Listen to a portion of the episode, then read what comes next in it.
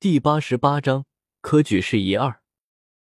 比起莫倾城那边不过是一顿饭，儿时却花了那么多心思，姚锦兰这边就要简单快乐多了。春笋炒不语，并煎鳕鱼，金丝酥雀，如意卷，凤尾鱼翅，红梅猪香，宫保野兔。好一通忙活过后，姚锦兰终于将一干饭菜都给端上了桌子。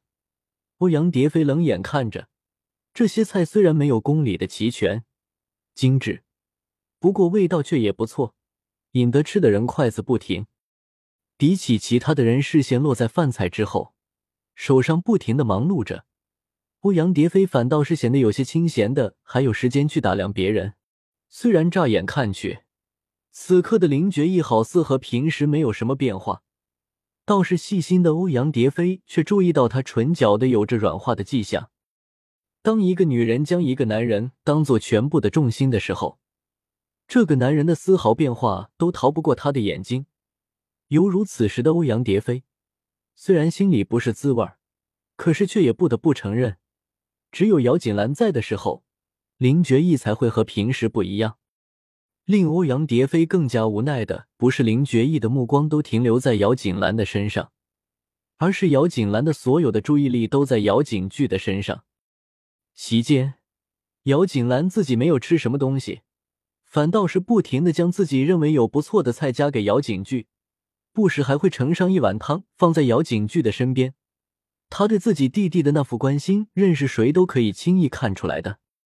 而林觉义却在姚锦兰为姚景句夹菜添汤的时候，斜着眼睛看向姚锦兰，眼里流露出些许的醋意。姚锦兰虽然感受到了，不过却非常大方的无视了，随后就自顾自吃了起来。总之，一顿饭吃的是相当的精彩，个人有个人的收获。吃罢饭，不过是休息了一会儿，姚景句就给南希先生给赶到书房里去继续用功了。而姚锦兰和林寒宁则要将偷偷出宫来的蝶妃公主给安全的送回皇宫。马车摇摇晃晃的朝着皇宫前进，姚锦兰坐在马车的一侧，将身旁的帘子给稍微掀开，眼睛不断的在街边的店铺上扫视着。姚小姐在看什么呢？这么入神。突然间，原本闭着姚锦兰的欧阳蝶飞睁开了眼睛。看向姚锦兰，问出一个不着边际的问题：“蝶飞，你？”林寒宁有些担心的看向一旁的欧阳蝶飞。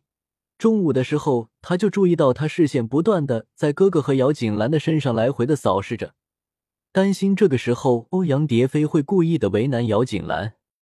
姚小姐到底在想什么呢？欧阳蝶飞没有将林寒宁的话听进去，执着的再次重复着自己刚刚的问题：“哦，啊？”姚锦兰转头回答道：“不过是看看街上的一些书斋罢了。”姚景句即将进行科举，姚锦兰想着送一台上好的端砚给他，或许是个不错的选择，故此才会一直掀开帘子观看。你就是在想着这个？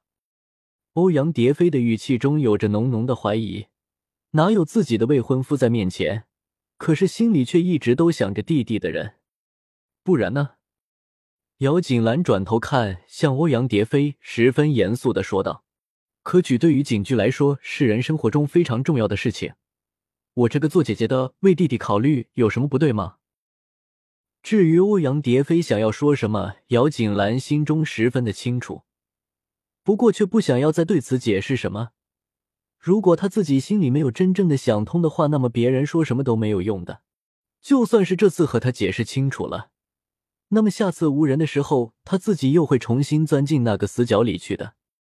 不过，虽然说科举并不能代表一切，不过姚景兰却也明白，对于姚景句来说，的确是非常重要的。别人的保护只能是一时的，就是自己也一样，护得住他一时，却不能是一辈子。姚景句还是要有自己的功名在身，才能增长他自身的实力。逐渐的才能够真正的保护自己。